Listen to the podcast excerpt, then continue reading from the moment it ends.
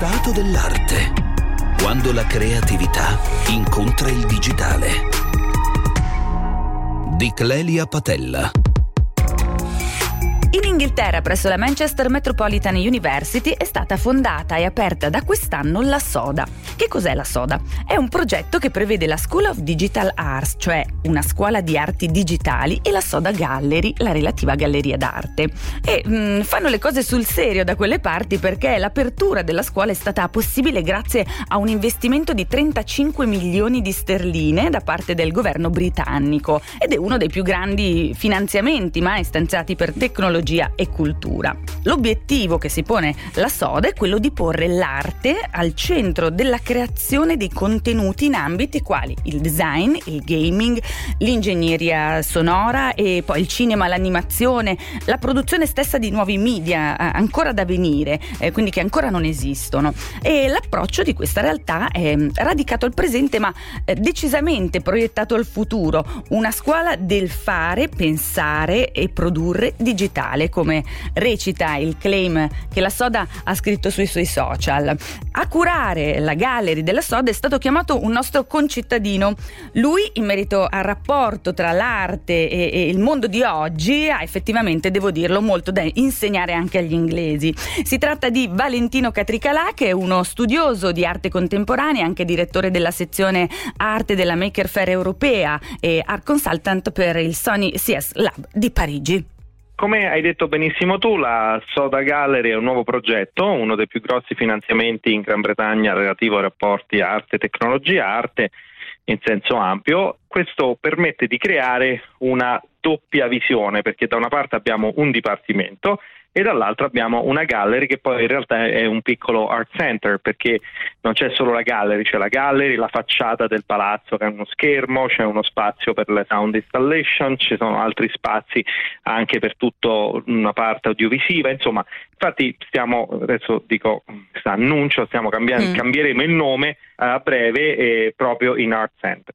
E questo eh, progetto è un progetto eh, quasi unico a livello europeo, ma forse anche mondiale, perché permette di connettere la parte espositiva e quindi tutto ciò che riguarda l'esposizione di grandi artisti, artisti di alto livello internazionale, con la parte eh, però anche di produzione, perché il dipartimento è un dipartimento practice based, quindi sarà pieno di tecnologie avanzate di uno staff di esperti e poi con questo anche la parte educational, quindi diciamo ripensare anche un futuro dell'arte unendo esposizione, produzione e ricerca ed educazione. Ma concentriamoci sulla gallery, sulla Soda Gallery. Mm, di cosa si tratta? Cioè verranno esposte le opere create dagli studenti oppure ospiterà opere di artisti digitali? Cioè avrà una collezione permanente eh, o um, farà um, mostre tematiche temporanee? No, la Gallery ha l'ambizione di diventare un punto di riferimento internazionale per artisti di altissimo livello, quindi eh, non ospiterà le mostre degli studenti.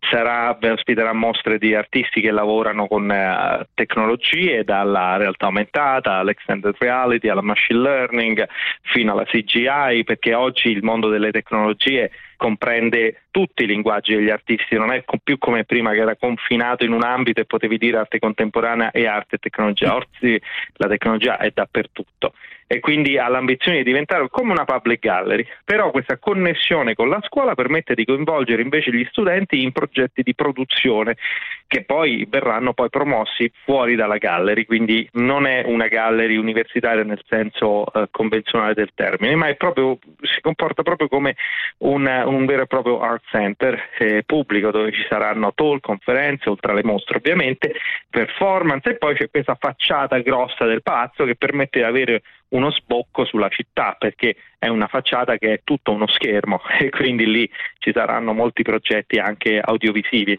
Bellissimo. Senti, uno dei tanti aspetti però su cui si concentra in modo particolare originale il lavoro della Soda School è quello del rapporto tra gli artisti e la realtà aumentata e virtuale, appunto come dicevi, fa... Mm, mm, vorrei capire meglio. Sì, certo. Um, ci sono degli asset principali della Soda che eh, ovviamente che poi potranno essere anche implementati, però per ora eh, agli asset principali su cui stanno puntando e soprattutto eh, sono quelli del, abbiamo detto, del machine learning, ma anche quello dell'extended reality. Quando diciamo extended reality comprendiamo realtà aumentata, realtà virtuale e realtà mista.